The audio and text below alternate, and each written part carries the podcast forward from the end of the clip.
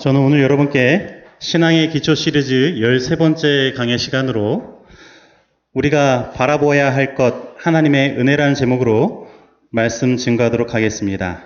다 같이 창세기 6장 1절로 9절 말씀을 읽도록 하겠습니다. 창세기 6장 1절로 9절입니다. 다 같이 읽겠습니다. 시작.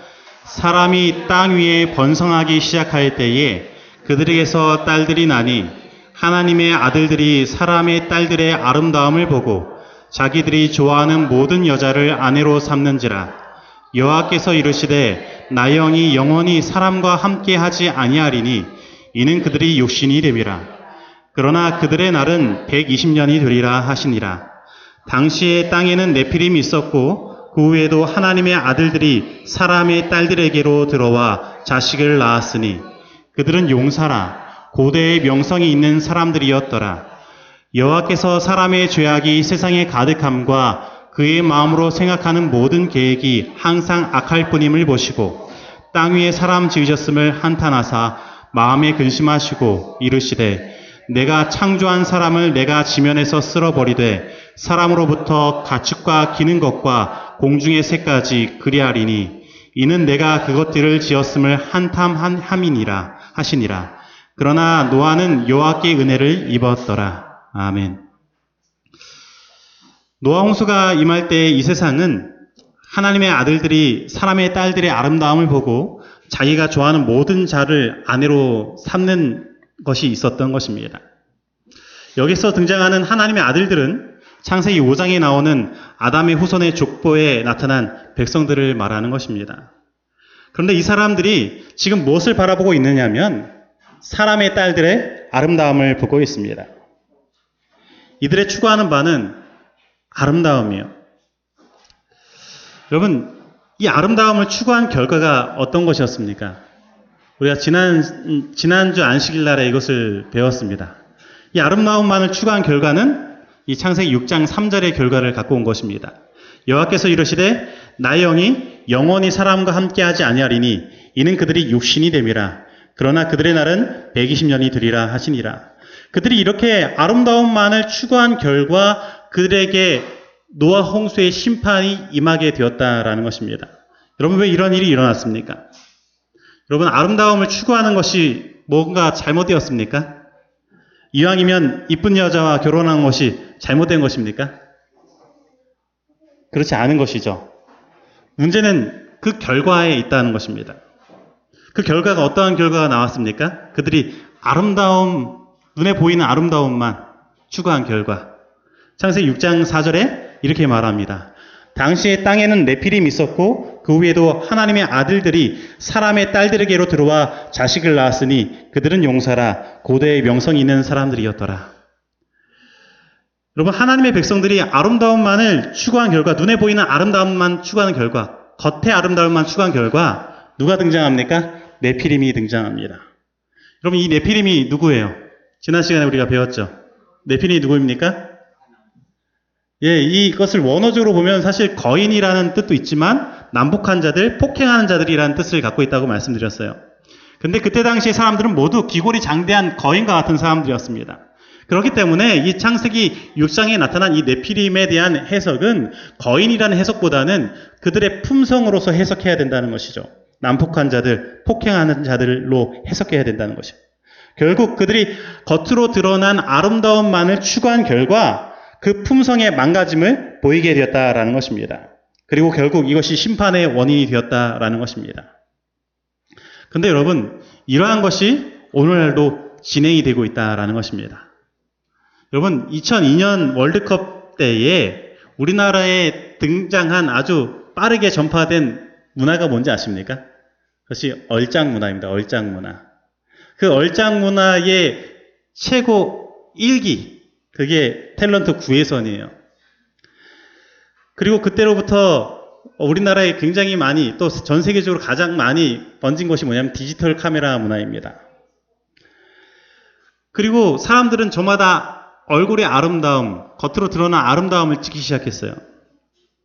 그리고 그 아름다움이 있으면 뭔가 이쁜 것이 있으면 다 용서가 되는 세상으로 만들어 버렸습니다. 심지어 강도를 저지른 사람도 얼짱으로 등극하게 됩니다. 그 사람이 누구냐면 바로 이 사람이에요. 그럼 얼굴 이쁩니까? 얼굴이 이뻐요? 예, 얼굴이 이- 이쁜데 이 사람이 강도를 저질렀어요. 근데 이렇게 예, 몽타주에 예, 나와 있는 이 옷을 봤을 때 사람들이 이쁘니까 저마다 경찰서에다가 청원을 보냅니다. 얼굴이 이쁘니까 어떻게 하자? 용서해 주자. 그래서 이러한 문화가 막 벌어지니까 우리나라에 어떤 일이 벌어졌냐면 너도 나도 성형하는 일들이 그때부터 더욱더 급속하게 벌어지는 것입니다. 근데 그때 이후로 어떤 일이 벌어졌는지 한번 조사해 보니까 이런 일들이 벌어졌습니다. 한 전남 인터넷 신문에 나온 기사인데요. 그 어, 이런 것을 조사했습니다. 법무연수원의 2012년 범죄 백서에 따르면 지난 10년간 강력 범죄는 2002년 1만 7,759건에서 2012년 2만 9,248건으로 64.7% 증가했고 인구 10만 명당 강력 범죄 발생률 역시 2002년 36.8명에서 2011년 57.6명 수준으로 크게 증가했다. 여러분 왜 이러한 범죄가 증가했을까요? 시대가 그냥 악해져서요? 저는 분명히 시대적 흐름이 무엇을 추구한 결과라는 거예요? 겉으로 드러난 아름다움만을 추구한 결과가 이러한 범죄를 높였다라고 보는 것입니다. 그리고 이것이 노아 홍수의 원이기도 했고 오늘날 세상이 타락하게 된 배경도 그렇다는 것이에요. 여러분 오늘날 교회는 어떻습니까? 어, 여러분 오늘날 교회는 이것에서 벗어났습니까? 그렇지 않아요. 사람들은 더 큰 교회, 더 아름다운 교회를 추구하고 있습니다. 수나, 수많은 목회자들이 대형 교회를 꿈꿉니다. 이 결과 교회 안에서 일어나는 범죄율도 세상과 같은 수준으로, 아니 더 높은 수준으로 증가하고 있습니다. 실제적으로 살펴보면 이 사회에 대형 교회가 하나 더 생길 때마다 범죄율은 더 증가하는 것을 보게 돼요. 통계적으로 보면요. 신기한 일이에요. 대형 교회가 생겨서 사람들이 그쪽으로 더 많이 몰리고 더 하게 되면 범죄율이 낮아지고 정말 또 해야 되는데 이상하게도 대형 교회가 생길 때마다 범죄율은 더 높아진다라는 거예요. 뭐 때문에 그렇습니까? 그들이 무엇을 추구하는 거예요? 내면적인 것보다 외면적인 것들을 추구하는 거예요. 그 결과 심판의 시기가 우리에게 더 다가오게 되었다라는 것입니다. 그러면 우리들은 무엇을 보아야 합니까? 우리가 어떤 것을 보아야 됩니까? 창세기 6장에 나타난 두 가지 시각이 있습니다. 첫 번째 시각은 2절에 나타난 시각이에요. 하나님의 아들들이 사람의 딸들의 아름다움을 보고 자기들이 좋아하는 모든 여자를 아내로 삼는 것입니다. 겉으로 드러난 아름다움, 겉으로 보기에 아름다운 것만 추구하는 거예요. 그리고 5절에 하나님께서 보시는 시각입니다.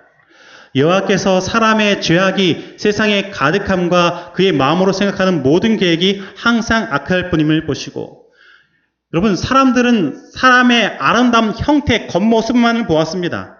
그러나 하나님은 어떤, 것을 보셨습니까? 사람의 내면의 품성을 바라보신 것입니다. 하나님은 겉으로 보는 것을 보신 게 아니에요. 우리들의 속의 중심을 보십니다. 우리들의 품성을 보세요. 우리들 마음속을 바라보시는 것입니다. 그렇다면 오늘 나의 품성은 어떠합니까? 오늘 우리가 아침에 나의 모습의 아름다움을 위하여 거울을 보았다면 이제 이 시간 우리들의 시각을 자신의 품성으로 돌려야 되는 것입니다. 오늘 혹시 나는 겉으로 드러난 나의 모습만을 가꾸려 하고 있지 않았는가? 오늘 하나님이 나의 모습을 바라보시면 나의 모습을 보시겠는가? 성경은 이렇게 겉모습만 추구하고 품성을 가꾸지 못한 사람들을 향하여 이렇게 말하고 있습니다. 여호와께서 이르시되 나의 영이 영원히 사람과 함께 하지 아니하리니 이는 그들이 육신이 됨이라. 여러분 하나님께서 겉으로 드러난 것들만 추구하는 그 사람들을 뭐라고 말했어요? 그들이 육신이 되었다라는 거예요. 나의 영혼이 영원히 함께 하지 않겠다라는 것입니다. 여러분, 그들이 육신이 있다라는 말을 한마디로 말하면 어떤 것이 되었다고 말할까요? 고기 덩어리가 되었다라는 거예요. 고기 덩어리. 여러분, 제가 필리핀에 목회를, 목- 목회의 부르심을 받고 필리핀에 갔을 때 얼마 안 있다가, 어, 차 안에서 화상을 입었습니다. 어떻게 해서 화상을 입었냐면 제가 찬, 탄, 산 차가 1998년식이에요. 굉장히 오래됐죠. 그래서 많은 것들이 굉장히 불안한 상태에 있었습니다. 근데 그 중에 차량 시거잭이 굉장히 불안했어요. 제가 처음 가서 한번 눌러보니까 그것이 뭔가 이렇게 담배를 핀다고 그렇게 사람들이 누르지 않습니까? 그러면 그것이 달궈지면 그냥 톡 튀어나와서 가만히 있어야 되는데 튀어나와서 튕겨져 나가요.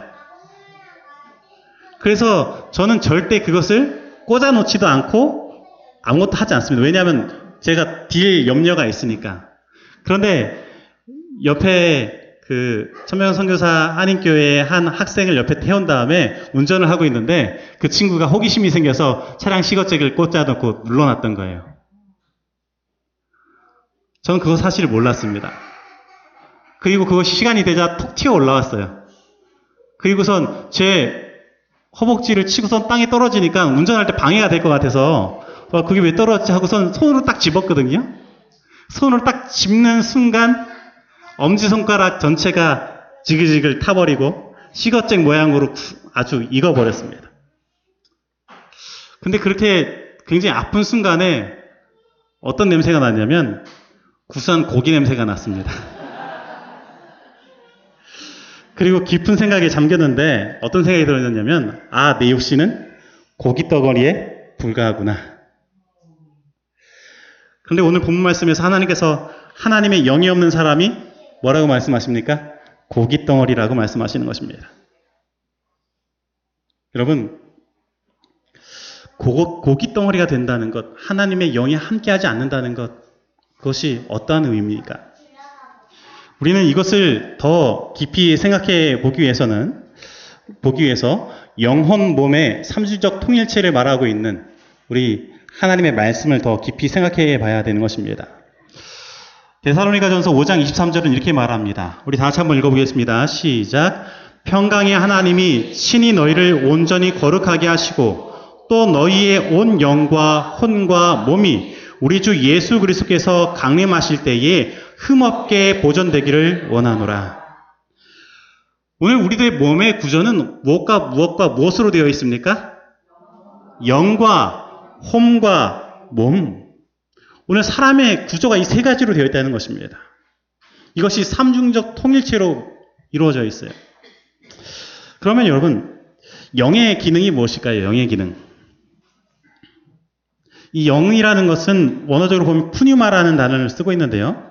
이것을 성경에서 찾아서 몇 가지를 한번 살펴보겠습니다. 누가복음 1장 47절입니다. 내 마음이 하나님 내 구주를 기뻐하였음은 이 마음이 푸니마 영으로 번역할 수 있는 것입니다. 그리고 고린도전서 14장 15절은 내가 영으로 찬미하고 그리고 로마서 8장 16절은 성령이 친히 우리 영으로 더불어 우리가 하나님의 자녀인 것을 증거하시나니. 여러분, 영은 어떠한 기능을 하고 있어요? 여기서 보니까. 어떠한 기능으로 여기에 소개되고 있습니까? 그 영이 하나님을 기뻐하고, 영이 찬양하고, 하나님의 영, 성령으로 더불어 하나님의 자녀인 것으로 증거가 되고, 다시 말하면 영의 기능은 무엇이에요? 하나님과 교통하는 기능이에요. 그래서 S대의 기본교리 118페이지에 보면 이렇게 말하고 있습니다. 영은 인간에게 부여된 고차원의 지성적 본질로 이해할 수 있으며 또한 하나님은 당신의 성령을 통하여 이것과 교통하실 수 있다. 다시 한번 말씀드립니다. 영은 어떠한 것이라고요? 하나님과 교통하는 부분이에요. 이곳에는 하나님과 교통하고 양심이 존재하고 어떠한 직관적인 기능, 세 가지 기능이 있습니다. 하나님은 성전의 지성소에서 거하시는 것처럼 성령께서는 인간의 지성소인 영 안에 거하시는 것입니다. 그리고 이곳에서 나의 영과 교통하여 내가 가장 좋은 길을 선택할 수 있도록 지도하시고 가르치시는 것입니다. 근데 여러분, 혼의 기능이 무엇일까요? 혼의 기능. 그렇다면. 혼의 세 가지 기능이 있어요. 이것을 원어로 보면 네페시라고 단어를 쓰고 있는데 이것을 몇 가지 이 성경적으로 찾아보서 살펴보면 이렇습니다. 잠언 19장 2절에 보면요. 지식 없는 소원은 선치 못하고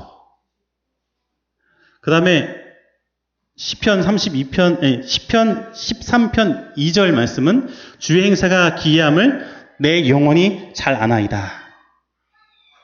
그 다음에 예레미야 애가 3장 20절은 이렇게 말합니다. 내 심령이 그것을 기억하고. 여러분, 이 혼의 첫 번째 기능이 무엇이에요? 여기서 보니까 기억하고, 맞죠? 지식을 추구하고 하는 지적인 기능을 말하고 있어요. 그 다음에 두 번째, 내 마음으로 사랑하는 자, 아가서 1장 7절에 말하고 있습니다.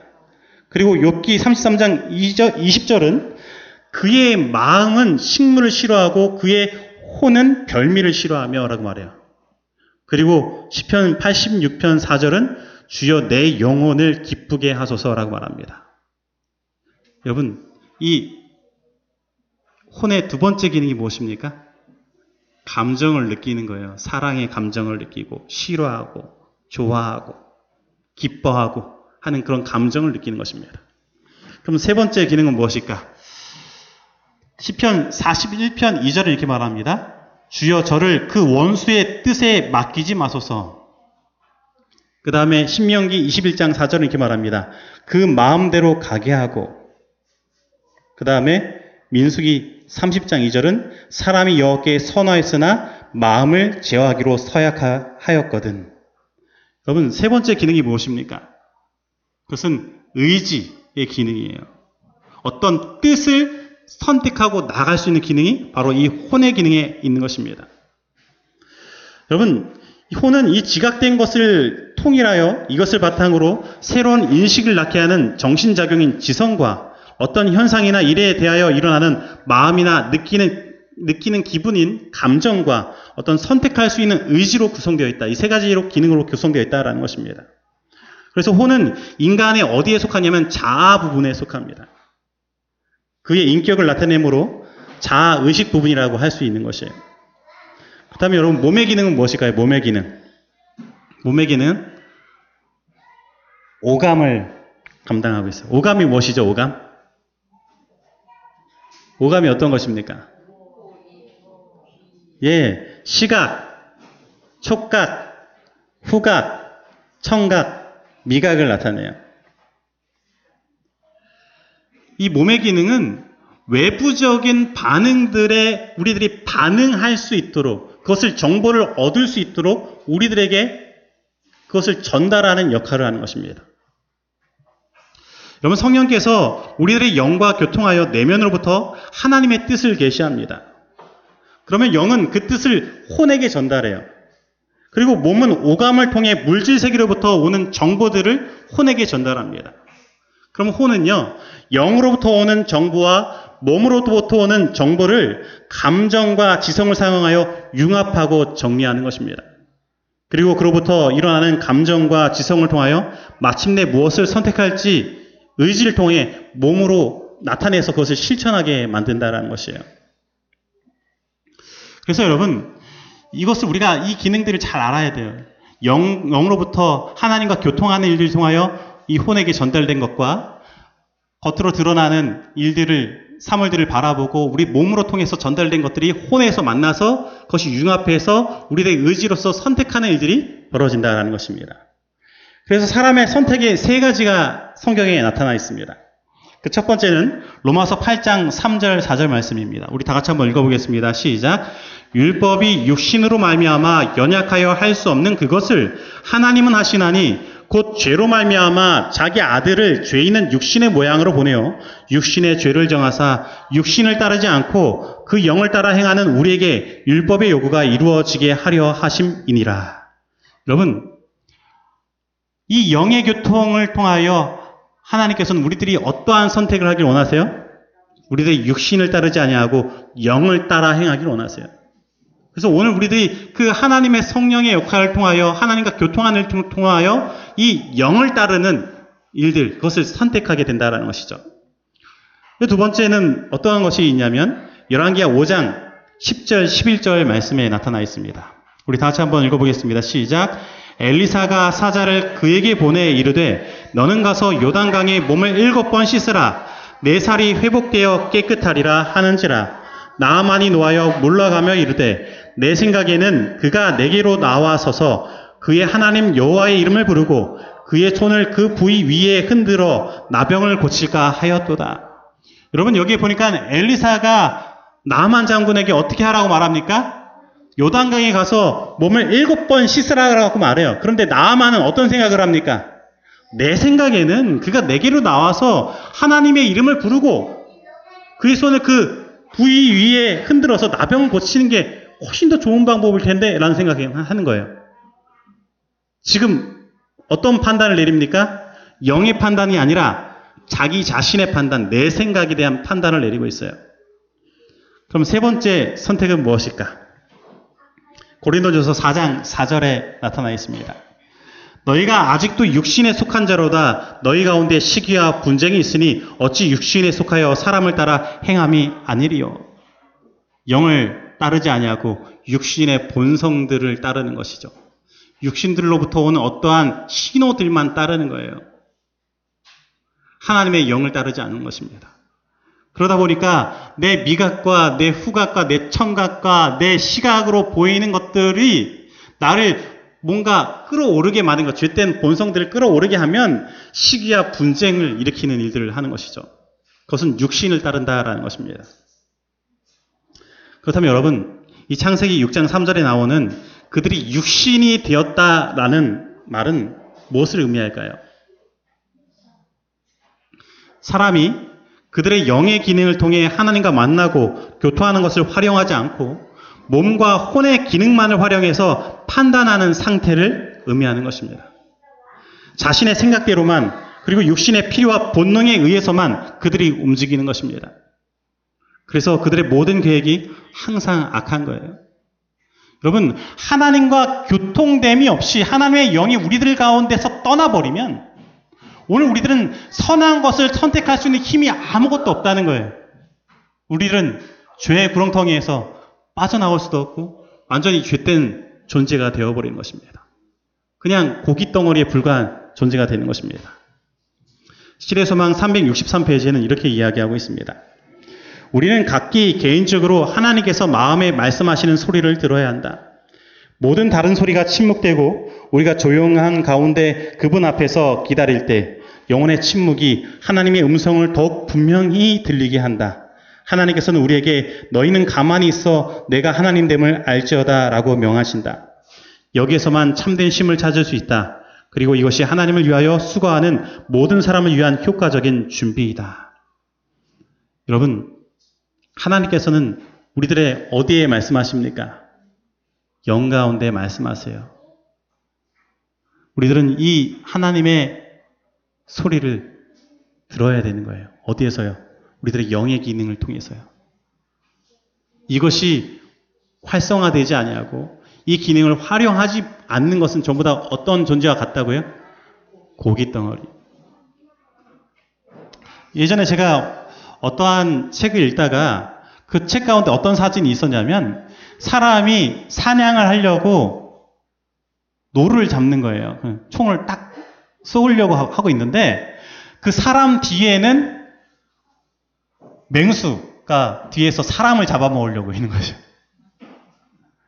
사람은 지금 누굴 바라봐요? 아, 저 노루 고기 덩어리를 먹으려고, 잡으려고 하는데, 뒤에 맹수, 이 사자와 같은 존재들은 누구를 잡아먹으려고요?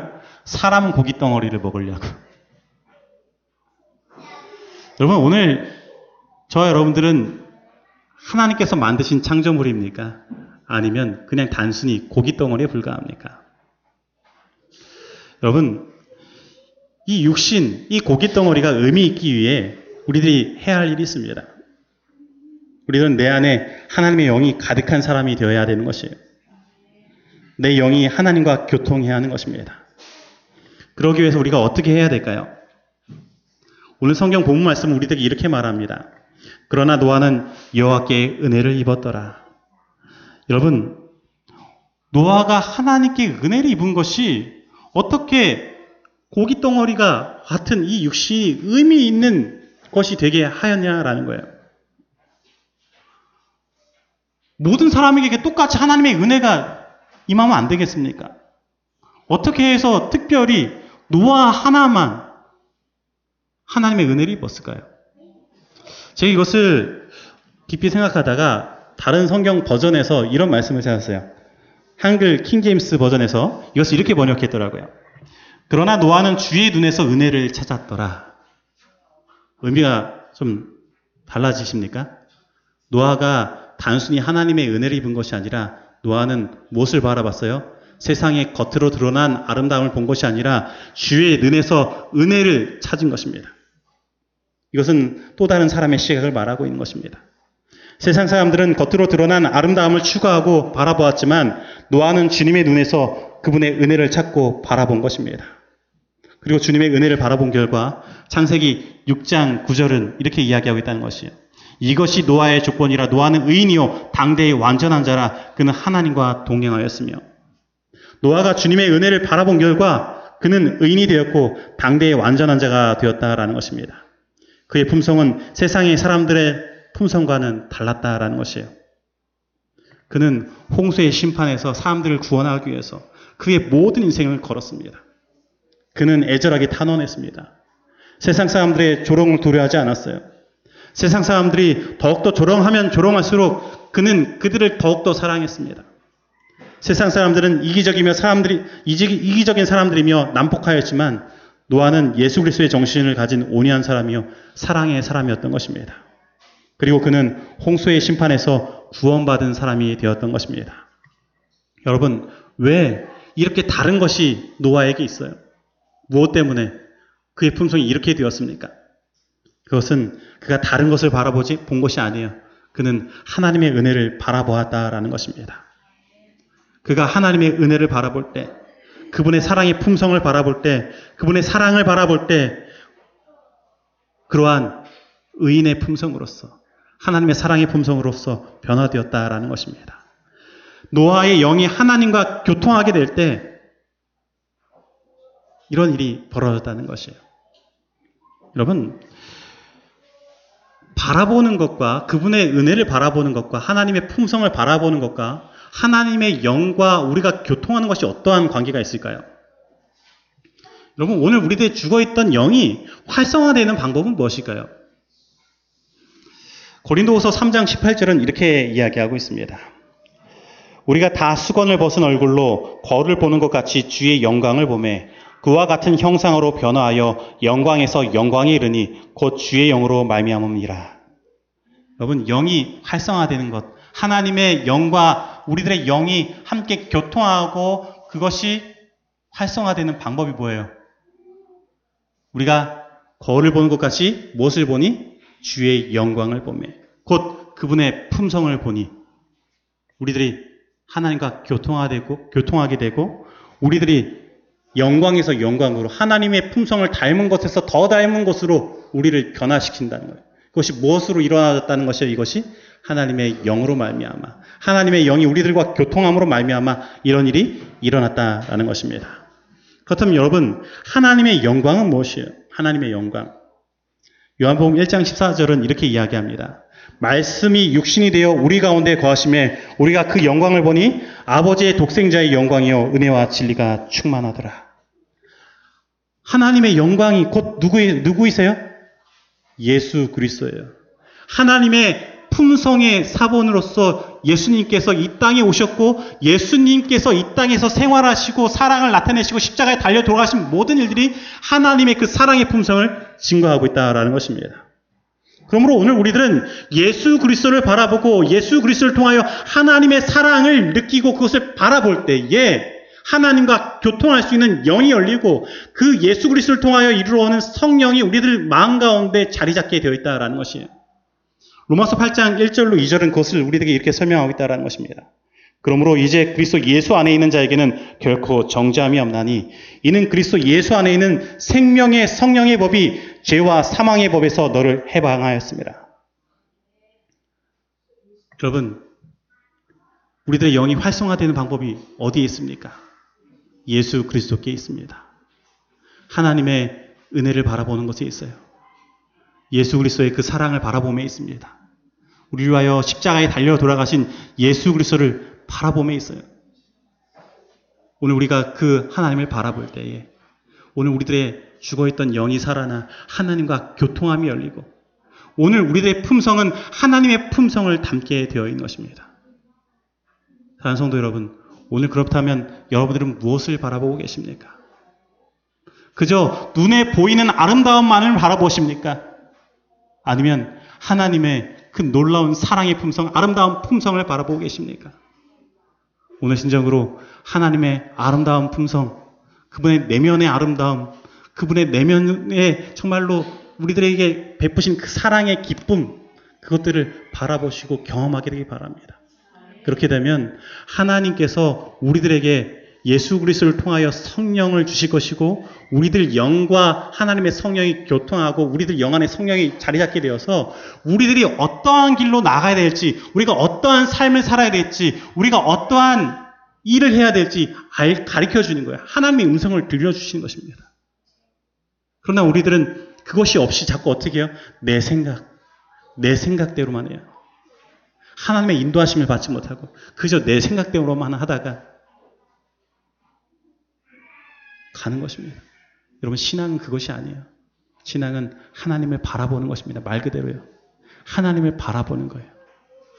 오늘 진정으로 하나님의 그 놀라운 사랑의 품성을 바라보시고 하나님과 교통하심으로 말미암아 진정으로 너와 같이 승리의 삶을 사시고 온전히 여러분의 삶 가운데 하나님과 교통함으로 말미암아 진정한 삶의 변화를 누리시고 또한 노아가 구원을 받았던 것처럼 진정으로 예수님께서 재림하시는 그날에 온전히 하늘로 올리우심을 받는 저와 여러분이 되길 간절히 바라면서 말씀